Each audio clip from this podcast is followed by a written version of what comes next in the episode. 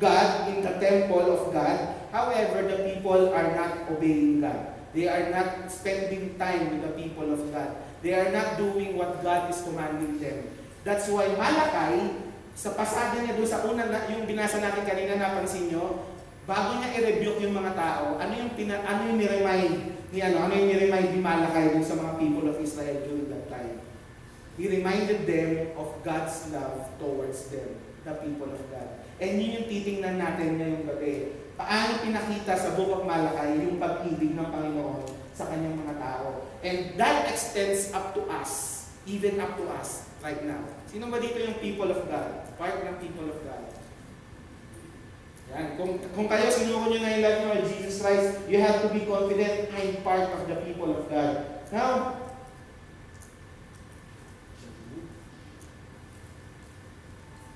okay.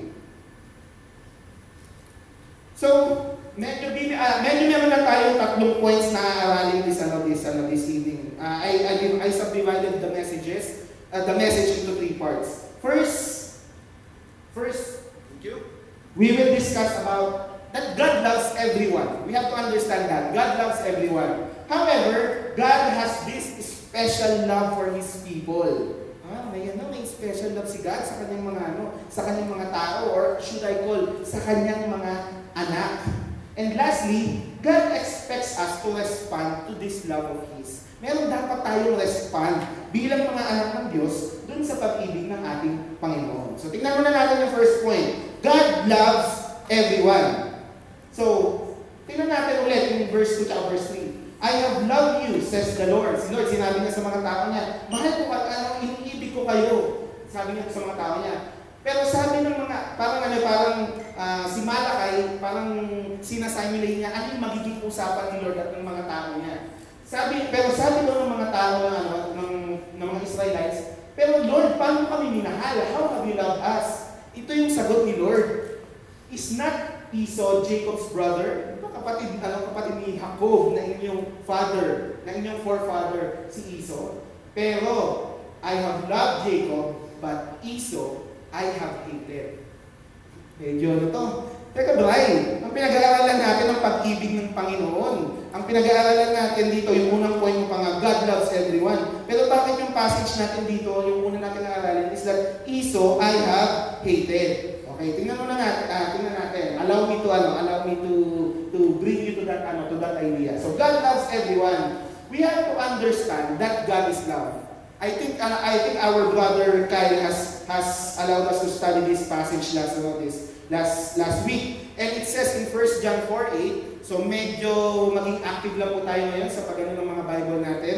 Sa 1 John 1:8, sinabi ni Apostle John, anyone who does not does not know God, uh, does not love, does not know God, because God is love.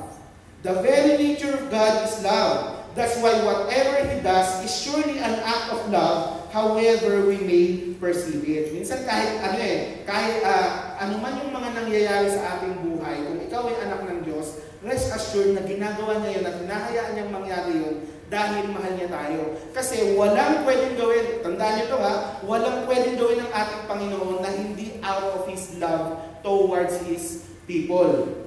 Okay?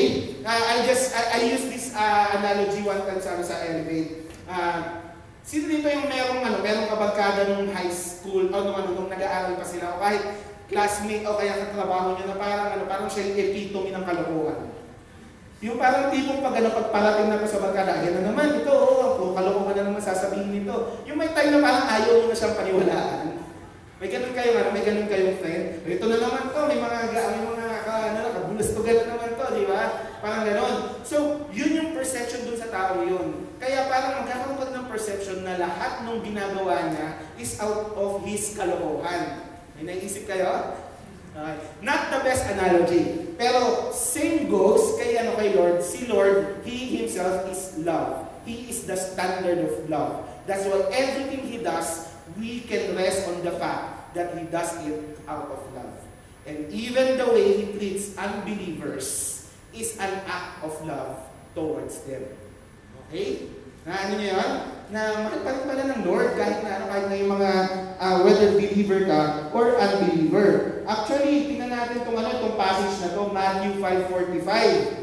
Sabi sa Matthew 5.45, doon sa mga pamilya dito, For He makes the sun rise on the evil and on the good. Si Lord, kahit na evil ka man or good ka, He allows the sun to rise and to set on them. And sabi niya rin dito, and He sends rain on the just and on the unjust. Kahit na ano, kahit na matuwid ka, o kahit hindi ka matuwid, hinahayaan pa rin ni Lord na umulan sa'yo. Di ba tama naman, kahit na ano, kahit na mga, kahit na believer or unbeliever, God is gracious pa rin para bigyan ng trabaho. Para bigyan ng hangin na hinihinga. Kahit na medyo madumi pa yan.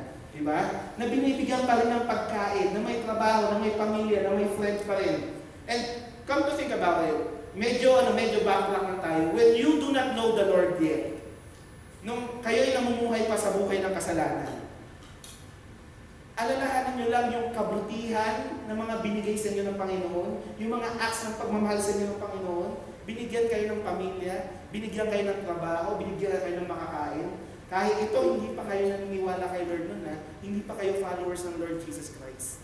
Can't you say that God is good even to the non-believers, knowing that you have experienced the very same experience? I believe you could mention a hundred thousand things on how God has been good and loving to you, even though you were not a believer yet time. Pero ngayon, titignan natin, ano bang ibig sabihin ng hatred na sinasabi ni Malakay patungkol kay ano, patungkol kay ah, patungkol kay Iso. Ngayon, others, other people may perceive this hatred towards Iso the same as the wrath God has towards unrepentant sinners. Probably you are familiar with this passage, Ephesians 2, 1 to 3. Sabi dito, And you were dead in the trespasses and sins, in which you once walked, following the course of this world, following the prince of the power of the air, the spirit that is now at work in the sons of disobedience, among whom we all once lived in the passions of the flesh. Dati dito tayo nananahan, ganito yung buhay natin. Carrying out the desires of the body and the mind. And were by nature, tingnan nyo yung tawag sa atin dati ha, hindi pa tayo kay Lord. We were by nature children of wrath, like the rest of mankind. And there is a reality on that perception na na si Iso kaya sinabing hated niya si Iso is because makasalanan siya. Because lahat naman tayo makasalanan eh. And God being holy being righteous it is righteous for him to be angry with sin. And the sinner not just the sin but the sinner who does not repent of it. However the hate the the the hate word used here is comparable to the one which is in Luke 14:26 Probably kung nabasa nyo na yung book of Luke na pasadahan nyo na itong passage na to.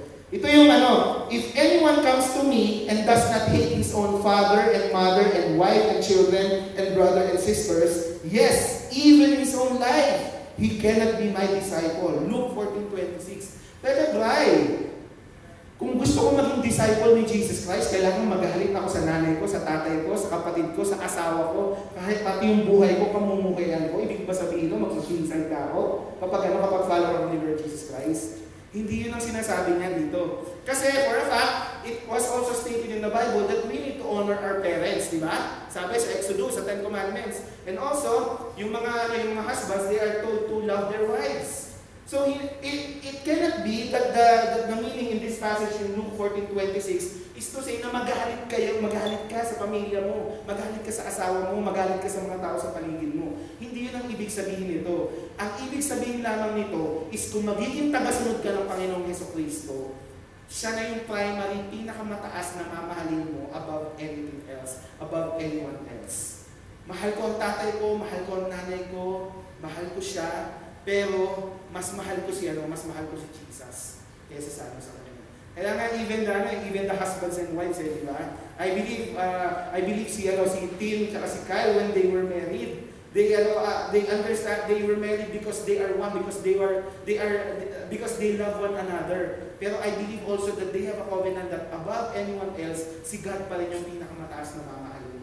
And, and in-exemplify ko na rin sila, ito rin yung example, uh, example na gusto kong ibigay. Loving less. Okay. Si Brother Kyle, si, si Kyle, si Kyle, brother ko yan, ano, mahal ako niyan. Hindi. Kyle is a very loving brother of mine. Okay. So ano, so alam ko mahal niya yung mga ano, mahal niya yung mga kapatid natin dito sa sa sa big, mahal niya yung parents niya, mahal niya yung mga kaibigan niya. Pero when he vowed to love Tim, when he vowed to love Tim last December, and they became ano, they become one already dahil sa, sila ay ano, mag-asawa na. Kyle, he does not forsake all the other love relationships. Pero he vowed to love Tim above any other human relationships that he has. Same goes yung pagmamahal ng ating Panginoon. Actually, Jesus, tayo yung, tayo yung bride ni Jesus eh. Siya yung ating groom eh. That's why, that why, that's why it is righteous for him to love his, love his bride above everyone else. Nag-gets niyo yung point? Kung bakit ano, kung bakit it is righteous that God loves His people more than anyone else in this world. Lastly, okay, medyo ano, medyo, babasahin ko lang yung explanation ko dito ha, kasi I don't want to miss something ha. So, how does the hatred of God towards Esau relate to our times now? Many, many believe that the loving more of God towards Jacob, yung mas mahal ng God si Jacob, and loving less towards Esau is more of just a personal level. Kaya kay Esau at saka kay, ano, kay Jacob lang yung applicable. It's just them and it stops there. Pero kung babasahin mo yung scriptures and, and i-interpret mo siya correctly, if in, uh, it would reveal that it would not stop lang kay Jacob at saka kay Esau. Kaya pupuntahan natin yung passage sa Romans chapter 9 verse 8. Kung titingnan niyo yung Romans chapter 9, diyan, I think sa verse 12, 11 or 12, diyan kinote yung same passage na inaaral natin ngayon from Malachi wherein it says, Jacob I have loved, but Esau I have hated. Now, a few verses before that, yung chap, yung ano yung verse 8, it says there, this means that it is not the children of the flesh who are the children of God, but the children of the promise are counted as offspring. Anong ibig sabihin nito, Bray? It says here that it is not the children of the flesh represented by Esau who will be called the children of God.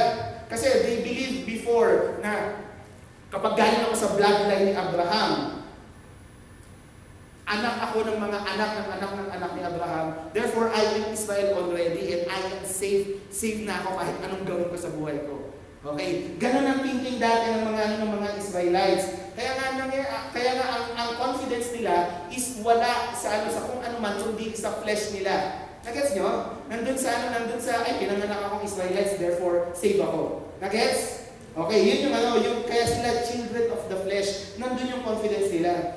But that is not the case. Because we become children of God not by being born from a Jewish descent. Meron ba dito may Jewish na lahi? Hindi nga. Naghahano ka ka ba? Hano ka? And, uh, being children of God is not by being born from a Jewish descent, but, but by trusting on the promises of God, even if we do not see it. That's what Jacob did and his descendants. Ngayon, eventually, from the lineage of Jacob, came Judah, tapos si David, tapos si Solomon, tapos napakarami pa nila until it came to Jesus. The promised Messiah was born. This is the, this is the very good thing that was promised way back kay Abraham. Linamis ni God kay Abraham. Now, the children of the promise represents those who are part of the spiritual Israel. So yung Israel, hindi na siya yung tipong bansang Israel, sila lang yung masisave. Hindi na siya ganon. Pero yung Israel, represents now those people who trusted on Jesus, on the promises of God pertaining to Him for their salvation. That's why if you are a follower now of the Lord Jesus, you share the same inheritance with Jacob because God loved him. The same love that Jacob experienced from God, the, the same love that Jacob had from God, yun na rin yung love na meron si God para sa inyo ngayon. Meanwhile, si Esau, who sold his birthright for a bowl of stew, who intermarried, probably hindi nyo alam to, pero he intermarried with daughters of false God worshippers. However blessed materially he could have been, he is not a child of the Because again, his confidence is on the flesh. And he does, and his spiritual descendants now are those people who did and are continually not trusting Jesus for salvation. Probably some of them are still trusting in their good works, in what they do, in in in the dun sa asosasyon o dun sa grupo o sa organisasyon kung saan siya nabibilang. O kaya iniisip pa rin nila na yung magagandang gawa nila, mabubuting gawa nila na parang basahan, maduming basahan sa harapan ng Diyos. Yung iba sa kanila nandun pa rin yung pagtitiwala nila. And many of them, they keep being unrepentant of their sins. Ano naman sila, Bray? Kawawa naman sila. God loves everyone. That's why God's love causes Him to call sinners persistently to repent of their sins. God's love causes Him to send warnings to those that are not His yet. Naalala niyo si Jeremiah? Kung babasahin niyo yung book of Jeremiah, yung Isaiah, yung Ezekiel, and many of the minor and major prophets in the Old Testament. And even si Stephen. Who remembers Stephen? The first martyr, apparently the first martyr of the New Testament. He was preaching the gospel even though there are a lot of oppositions. And he was stoned to death. Di ba? Si God, He has a lot of ways of calling of calling unrepentant sinners to Himself. But many of these unrepentant sinners keep not repenting. It just shows that God was loving to give n number of chances to these unrepentant sinners, but they still die to their sins. Many are still dying in it today. That's why it's God, God's love is just and causes Him to exercise justice over sin. Dahil dito, si God, nakita niyo ano, nakita niyo yung kabutihan pa rin ng Panginoon, yung pagmamahal niya pa rin, na gumagawa ka ng kasalanan, na ipapakita ko na sa iyo kabutihan ko, pero hindi ka pa rin nagre-repent sa ano sa mga kasalanan sa mga kasalanan mo. Pero continually si God, He allows His prophets and His preachers to preach the gospel, to preach repentance. Pero marami sa kanila hindi pa rin nag, ano, nagre-repent. That's why we cannot blame God for executing this hatred and wrath to the unbelieving sinner. I also would submit to you that His execution of His justice towards those whom He calls to hell is an act of love. Na, nabanggit sa akin ko ng ano eh, nabanggit sa akin ko ng, ng disciple ko before eh, na even yung act ng pag-send niya ng ano, sa, sa hell ng mga unrepentant sinners, it is also an act of love. Bakit? Could a judge be acquitting crim could a good judge be acquitting criminals and yet can be called a loving and just judge? Can can he? Can he be love? Can he be loving and yet he acquits criminals nang wala-wala lang? Can a righteous traffic enforcer just let go of a driver who hit and ran an old man crossing a pedestrian lane? Same goes with a righteously loving God. He cannot love He cannot love unrepented sins and he cannot leave the sinner unpunished.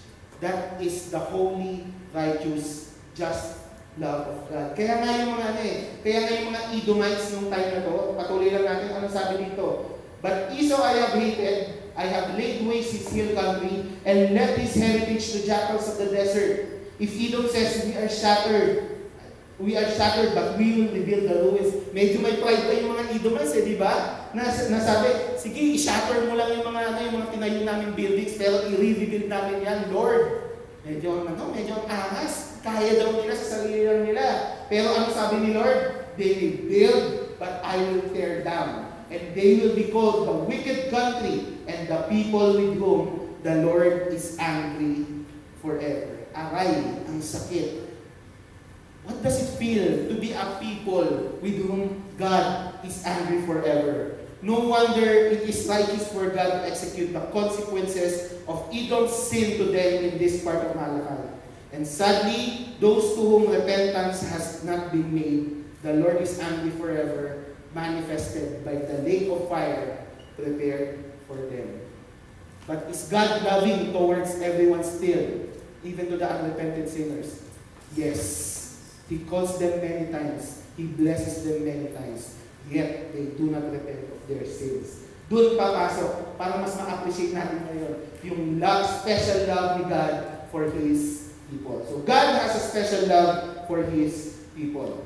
Tuloy natin. Sabi, Yet I have loved Jacob. Ano itong ano, ano itong pagmamahal ni God towards ano, towards Jacob? Una, we have to ano, para mas ma, uh, para mas ma-fully appreciate natin yung love ni, ano, ni Lord para sa kanyang mga children. We need to understand that God's children are still sinners. Kaya kung babalikan nyo, kung, meron, kung titingnan po natin sa mga Bible natin, Romans 7.20, sabi dito, uh, ay okay, God, uh, God's children are still sinners. Uh, kahit tayo, kahit tayo, or sila, sinave na sila by grace ng ating, pang, ng, ng, ng ating Panginoon. Meron pa rin yung tinatawag na remnant, yung mga natira, yung mga latak ng mga lumang sarili natin sa atin. Anong tawag doon? It's called flesh. The, the flesh that is in us, that, that, that, that causes us to still sin. Sabi nga ni Apostle Paul sa Romans 7.20, Now if I do what I do not want, it is no longer I who do it, but the sin that dwells within me. That's why God's people in the time of Malachi still displayed their sin of deprioritizing God and putting other things first. Ano ba yung mga kasalanan na pinapakita ng mga people ni God nung time ni Malakay? Una, please offer blemished animals. Sabi ni sabi ni ano, sabi ni uh, sabi ni Lord nung Malakay dito, when you offer blind animals in sacrifice, is that not evil? And when you offer those that are lame or, or sick, is that not evil? Present that to your governor. Will he accept you or show you favor? Says the Lord of hosts. Halimbawa, kung nga dadalaw ng si Mayor sa bahay niyo. Tapos ang ihinahin mo, yung ano, ano ba? Yung hinahin mo yung bugok na ano, bugok na itlog. Sa palagi mo matutuwa si Mayor. Pwede ngumiti siya, pero hindi ano, pero malamang hindi niya hindi siya matutuwa sa pagkain ano, sa sa pagkain nun. Much more si ano, much more si Lord during those times, uh, the people of God is expressing irreverence towards God by not giving Him their best. Pero anong binibigay nila kay, ano, kay Lord noon? Anong in-offer nila kay Lord noon? Their leftovers. And mind you guys, even us as Christians, katulad ng mga people of God tayo ni Malakay, we are prone also to do this, to give not what is worthy of God, but what are left over in our lives. In our money, in our time, in our energy. Minsan, yung mga tira-tira na lang binibigay natin sa ano eh, sa ating Panginoon eh. Kasi sa quiet time na nga lang, hindi natin maibigay yung best natin sa ating God eh. Di ba? So, we are still prone to, ano, to, to, to committing this sin sin that the, the, the people during the time of Malachi was committing. People intermarried with worshippers of false God. Sa chapter 2 verse 11 sinabi dito, Judah has been faithless and abomination has been committed in Israel and in Jerusalem. For Judah was profaned the sanctuary of the Lord which he loves and has married the daughter of foreign gods. Sa in, English, sinabi ni Lord, in English, in Christian in Christianist language, ito yung pamilyar na do not be unequally yoked with an unbeliever. Pero anong ginagawa ng mga ano ng mga nung nung mga tawag dito, nung mga Israelites nung ano nung time na to? They are making, they are having relations with uh, with the daughters of the worshippers of of false god, which shows God that they are not satisfied with God, that they will need other things even though it is detestable in the eyes of the Lord, they are willing to commit it because they are not satisfied with our Lord. And like us today, we have the tendency to get our hearts divided and invest on other gods, in other gods. That's why ang, ang dami sa atin. Kahit ako, hindi ko ano, hindi ako dito, ano, hindi ako exempted, na meron tayong mga kanya-kanyang mga idol sa ating buhay. Actually, when ano, when when the, when the people of Israel was committing themselves to idols during that time, alam mo ang term na ginagamit ni Lord? War. War. Ang patagalog naman ng war? Okay, dito sabihin. Pero yun yung ano, yung tawag niya mo, yun yung tawag ni Lord to those. Parang you are prostituting yourself to ano to ano to, to, to false idols. That's how God sees us when we give our, our hearts to ano to other false god. Last na sin na pinakita ng, ano, ng mga Israelis sa time na to. People rob God by not tithing. Will man rob God? Yet you are robbing me. But you say, how have we robbed you? In your tithes and contributions. This is an expression of not making the covenant with God and His people important in their lives, which cause, uh, sorry. People are robbing God by not giving them what is due to Him, the tithes and the offerings. We do it now as well when we do not provide for God's church through tithe and love offerings. Though we know, minsan alam naman natin kung ano yung need ng church. Minsan alam natin na may mga nangangailangan na kailangan ng ano ng ating iglesia ng ganito, ng ganyan. There are missionaries na ano na kailangan na ano that needs to be supported. But it's as if we are we are we are numb to the need of the church. Minsan we go to Starbucks five times a day. No. Five we go to Starbucks daily. Pero we do not even have time para ano para, para, para to ano to support the missionaries or uh, the ministry that we belong to. Because it's just a reflection, it sometimes becomes a reflection na, do you trust God to give that portion of your, of your, of what you have to Him? Because on the first place, everything is from Him. That's the heart of the Israelites before. And I pray that if you are having, if there is a reflection of these sins in your life right now, you would confess before God. Because if you confess your sins to God, He is just and righteous to forgive us our sins and cleanse us of our unrighteousness. And, uh, but in spite of the sins of God's people, He makes His voice be heard by them. In spite ng mga kasalanan ng Israel, ng Israel yung time na to, ito yung sinabi pa rin ng Panginoon sa kanila. Verse 16 to ano to 18 ng chapter 3 ng Malakay. Sabi niya, Then those who feared the Lord They shall be mine, says the Lord of hosts. In the day when I make out my treasured possession, and I will spare them as a man spares his son who serves him. Then once more you shall see the distinction between the righteous and the wicked, between one who serves God and the one who does not serve them.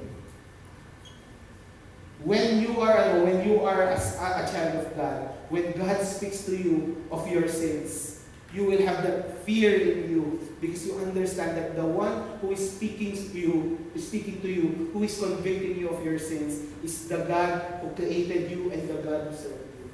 And alam niyo ba na kung ikaw ay anak ng Diyos, siya ay iyong Father. That's why makikinig ka ano eh, makikinig ka sa Kanya eh. And God, when, when God loves His children, God, we need to understand that God puts, ito yung distinction, God puts an end to unrepentant sinners, but He gives grace to His children. Yung binasa natin na, na passage kanina. Yun yung grace. Yun yung love ng Lord sa atin. We are being empowered. The, the, the, the people of God are being empowered to turn from our sins and go back to God who desired, hope, desires holiness. And indeed, by His Holy Spirit, He empowers His people to pursue holiness However, many times we stumble along the way. He does that because this is the love of the Father to His erring child. Because God loves His children enough to discipline them. Kung babasahin niyo Proverbs 3, 11 12, My son, do not despise the Lord's discipline or be weary of His reproof. For the love, the Lord reproves him whom He loves. As a father, the son in whom He delights. Kung anak ka ng Diyos, dinisiplinahin ka ng Panginoon. Kapag nagkakamali ka, ibabalik ka na Lord. Matakot ka kapag ano, gumagawa ka ng mali at hindi mo na, na hindi mo na nararamdaman yung conviction. Hindi ka, parang hindi ka na nakakarinig sa Panginoon. And napansin mo parang ang layo ko na pala kaya no, kay Lord. And then you are, parang wala lang sa'yo. Baka it might, ano na, baka, kung nandun ka, kapat, kapatid, kaibigan sa stage na yon Baka it's a call from God na, na sinasabi niya sa iyo na, Teka, sobrang layo ka na. I-check mo ulit yung sarili mo kung talaga bang nasa pamilya na kita o wala pa. Dahil hindi ka nakikinig sa akin at wala bali sa bali wala sa iyo ang aking disiplina. So guys, brothers and sisters, it's time to assess ourselves. Are we listening? Are we appreciating? Are we obeying to the discipline of the Lord our God? And Actually, hindi lang dito ito yung mga paraan ng pagpapakita ng Panginoon ng pagmamahal niya, ng special love niya to His people. Many more ways He illustrated His love sa mga stories, sa mga nangyari sa Bible. And this is not just fairy tales. This actually happened. Di ba? Isn't it by God's love that these people who crossed the Red Sea were kept safe in an impossible situation? God did this. Niligtas niya yung mga Israelites in expense of the lives of the Egyptians whose goal is to keep His people to captivity and slavery. Diba? Grabe! Para sa buhay ng mga Israelites, God was willing to give up the life of the Egyptians. Isn't that love for His people? Also, the fall of Jericho, isn't it by God's love that the Israelites won the battle in Jericho by merely marching around the walls in expense of the life of the people who lived inside? Of course, except for ano, they had any ano, and her family, di ba? So that His people will be able to grow closer to the promised land. Tell me, this is not God's love for specific for His people. And also the victories of David, isn't it by God's love that David's people won multiple battles so as to keep his kingdom and ultimately come to the lineage that brought forth the Messiah, which ultimately brought people to himself. And more importantly, iyan ko lang, sabi sa John 3.16, For God so loved the world that He gave His only Son, that whoever believes in Him shall not perish, but have eternal life. Isn't it by God's love that His people was able to draw closer to Him, draw near to Him, because only of the blood of the man God that sacrifices Himself on the cross to pay for the penalty of sins of God's people. Hindi ba lamang tawag natin doon? Sana mas ma-appreciate natin ngayon na, teka, si Lord, grabe, He was willing to forsake the life of those who are vessels of destruction para lamang sa akin dahil ganun niya ako kamahal. Also, God's love is very personal. Kaya nga kung babasahin natin, ito, let's go to ano, let's go to the accounts of Jesus in ano in Luke chapter 15. Ang dami ng parables na pinakita paano yung pagmamahal ni Jesus sa kanyang mga anak. Sa kanyang mga doon sa kanyang mga sa kanya to those who are his sa kanyang mga tupa. Meron sa ano, sa verse 3 to 7 in chapter 15, this is the parable of the lost sheep. He was willing to leave the 99 just to seek for the one sheep that was lost. That is a very personal love. Kung ikaw, JR, mawawala si JR, hanapin ko si JR. Iwan ko yung iba sa big para lang makita ko si ano, para mahanap ko si ano si JR. Ganun yung pagmamahal ng ating Panginoon dun sa kanyang isang nawawalang tupa. He knows them by name. Actually, ikaw, kung iniisip mo na yung magulang mo lang, ano, na kaya ganyan yung pangalan mo dahil yung magulang mo yung nagsip yung pangalan mo. No, before the foundations of the world, God already knows your name. And He called you by them already. That's why you are here. Ganon yung pagmamahal ng Panginoon. He knows you personally and specifically. A very personal love. He cares for the one, however small that is. A picture of giving value to the one whom He holds in His hands. Meron pa yung parable of lost coin, yung sa sa verse 8 to 10. He rejoices much when the lost coin was found. Nung nawala yung nag-iisang coin na yan, nag-rejoice. Yung ano, nag-rejoice yung owner ng coin. Ganon yung pagmamahal ng Lord sa atin. Nung nakita niya tayo, when we were found, He rejoiced much. That coin must mean so much to Him. Because He understands that the one, that one was given to Him by His Father. Now that this coin finds its value on its holder, He keeps it as a fragile treasure whose value grows with time as He sacrifices it. Next, He provides the needs of the child that came home. Ito, sobrang familiar sa inyo ito. Yung verse 11 to 32. Baka basahin nyo na mamaya pag uwi nyo sa bahay. Ito yung the, ano? Sino nakakalam nito? The prodigal son. Di ba? Look at how, like the father to the prodigal son on these verses, He embraces us to His arms when we return to Him. Now, he, ngayong nasa kanya, ngayong bumalik na tayo sa Kanya, He wants to give all that we need to us, like how the Father clothed the Son when He was dirty, like how He fed Him when He was hungry, like how He granted Him forgiveness when the Son found Himself unworthy. Ganun ang pagmamahal ng ating Panginoon dun sa Kanyang mga anak. Next, ito wala na dun sa, ano, sa chapter 15, pero another, ano, another picture of God, of Jesus being the shepherd, and, and His people being the sheep. Sabi sa, ano, sa Sabi sa John 10.15, Jesus lays down His life for the sheep. For the sheep. And how great the love of the shepherd is that He was willing to lay down His life for the sheep. Take note, not for the goat, not for the wolf, not for the fox, but for the sheep. He was willing to die. He never mind the dangerous pangs of the enemy. He never mind the strength of the horns that will attack him because he is more powerful than them, than whatever peril is to come. And because his love is so great for those who are his. Ganun ang pagmamahal ng ating Panginoon para sa kanyang mga tupa. And kung ikaw ay nandito ngayon, follower ka ng Lord Jesus Christ, ganun ikaw ay tupa ng Panginoon, ganun ka ng mahal. And lastly, this is a, a, a beautiful truth because His blood secures eternally.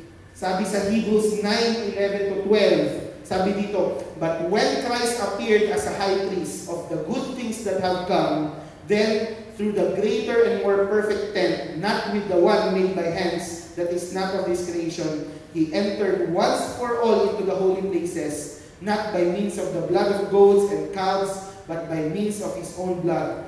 Thus, ito yung maganda doon, thus securing an eternal redemption. Yung dugo ng Panginoon, hindi siya yung para kapag nasugal tayo, bigla na lang tumilamsik, ay wala na, sayang yung dugo. Hindi ganun ang ano ating Panginoon.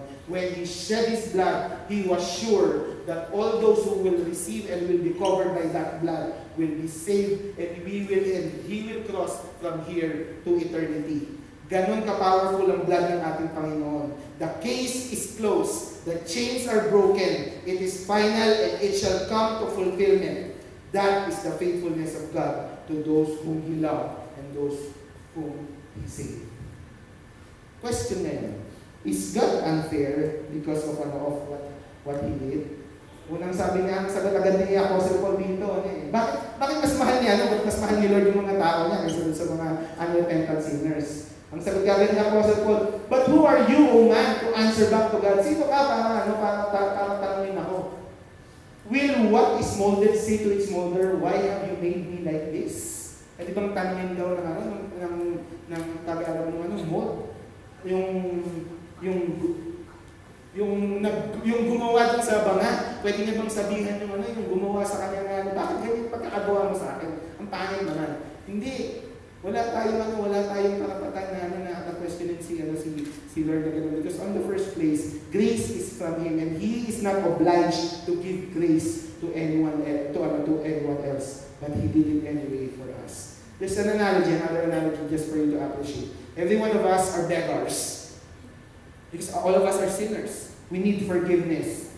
But if there is there are 10 beggars, and there here comes a businessman, he gave money only to five, and those other five did not receive anything.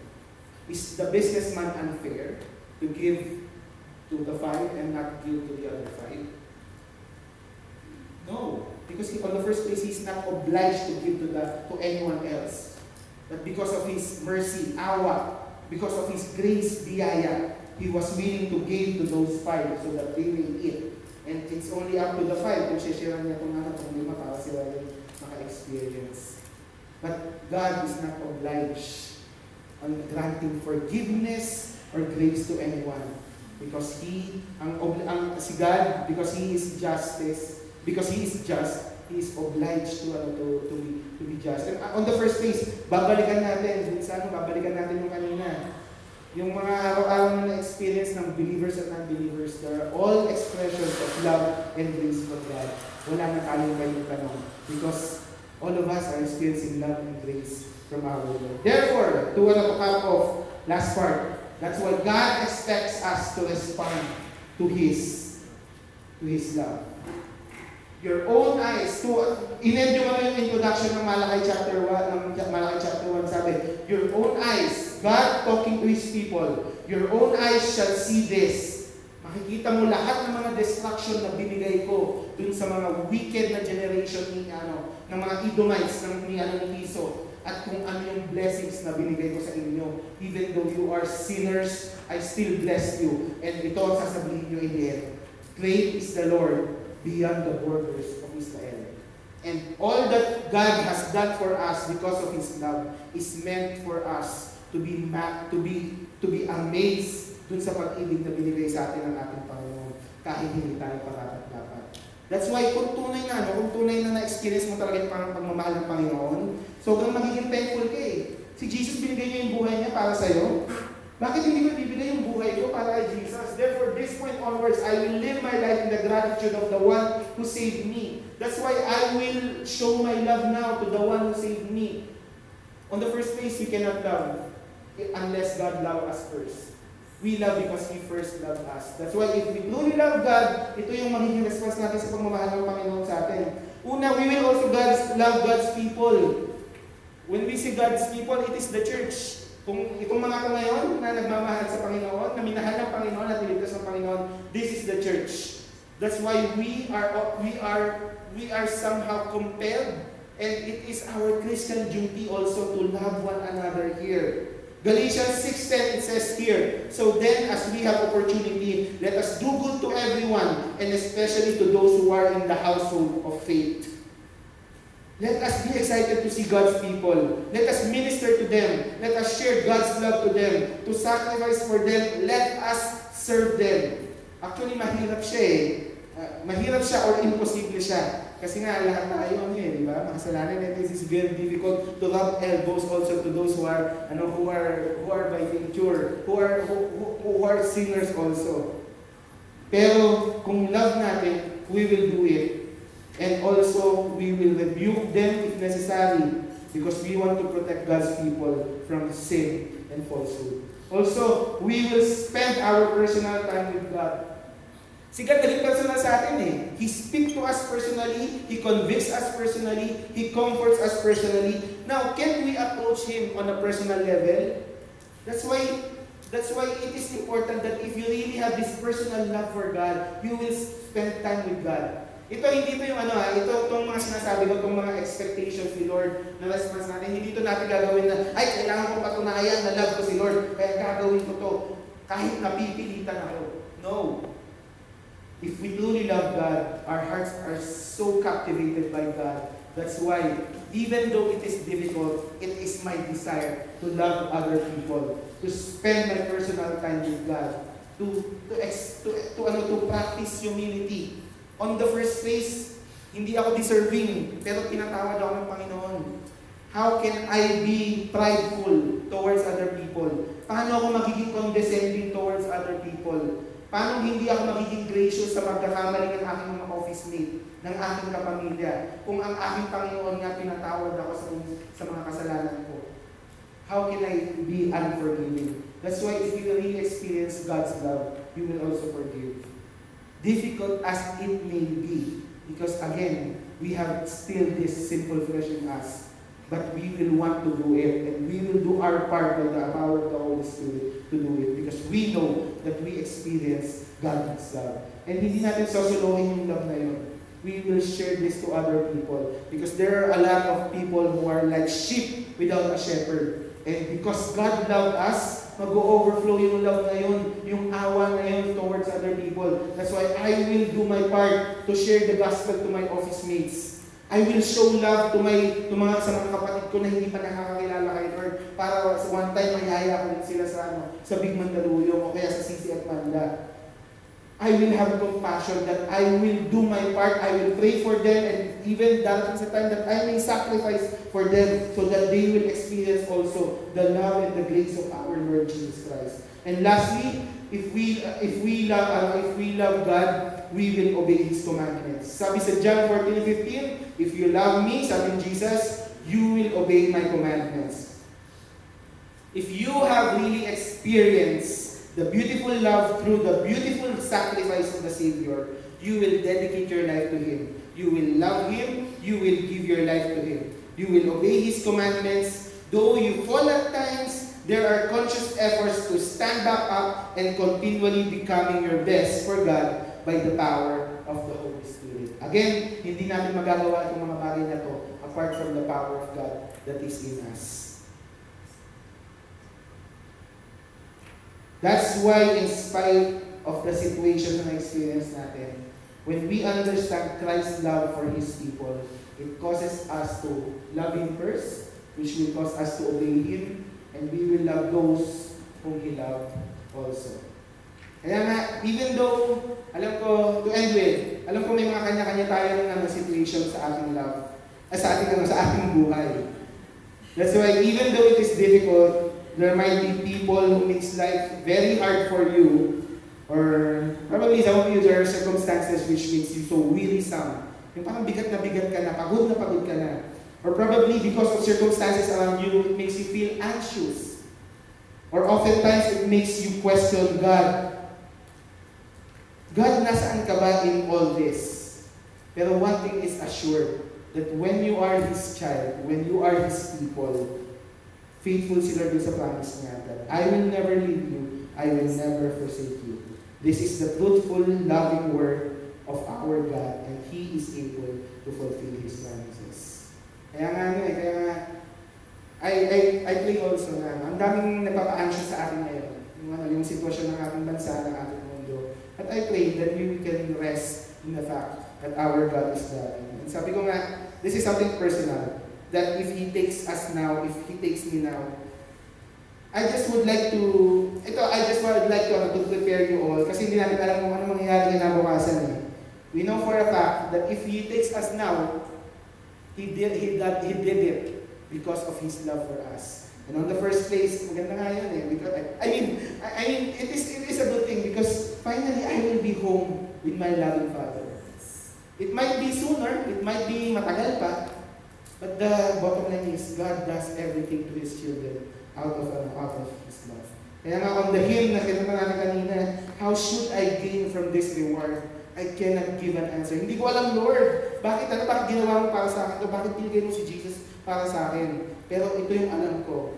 But this I know with all my heart, His wounds have paid my ransom. Alam ko na binayaran niya na yung kasalanan ko sa krus. That's why I will live for Him. That's why sa mga believers na nandito ngayon, kung alam mo follower ka ng Lord Jesus Christ, this truth about us being sinners, but God being so loving towards us, this should compel us to love God first, love people secondly, love, love God's people secondly as well, and thirdly, love the lost so much that I want to bring Him towards our Lord Jesus Christ. That's a challenge for each one of us to express our love to everybody around us. And to those who heard this message for the first time, sa palagay mo, parang nalalayo ka sa Panginoon, wala kang love sa Panginoon, wala kang love na i-obey yung mga sinasabi ng Panginoon sa kanyang salita. This is an opportunity to again look back how good God was in your life and how He loved us so much that He was willing to give His only Son Jesus to pay for our sins. I pray that this message of God's love, nakita natin lahat ng pag-ibig ng God sa kanyang people. This would compel you to go down on your knees, repent of your sins, and place your faith only to Jesus Christ, who is able to save. And yun, nakita naway ma-experience mo sa life mo yung sinabi sa John 3.16, For God so loved the world that He gave His only Son, that whoever believes in Him shall not perish, but have eternal life. Uh, allow me to pray for, uh, for all of you. Lord God, we thank you because you are a loving God. Oh Lord, I know that this message, that even, uh, even though it came from you, it's still, and it is still not able or capable to exhaust everything that is real about your great love for us. That's why, Lord, this evening I pray that each and every one ng mga singles and other people who are listening right now dito sa mensahe na to, ma-experience din nila, encounter din nila. Yung tunay na pagmamahal mo. Ang pagmamahal na banal, ang pagmamahal na galit sa kasalanan, ang, ang pagmamahal na nag-execute ng justice to those who are not repenting, yung pagmamahal na nagbibigay ng common grace, yung pagsikat ng araw, yung paglubog ng araw, pag-ulan, pagkain, yung hangin, yung trabaho, yung pamilya, that is your love, O God. And the same love is the love that sent forth your Son Jesus to pay for our sins. And I pray na itong love na to, ito po yung magkukontinue, yung mag, ano, magkukumpel sa amin para magpatuloy sa aming lakarin until such time that we will come to see our loving Father face to face and we will rejoice with you for another. Salamat po Panginoon. I pray that this weekend and the rest of our life will be filled by your love and it will cause us to pursue holiness in our lives and Lord, just enjoy you in our lives. Salamat po, O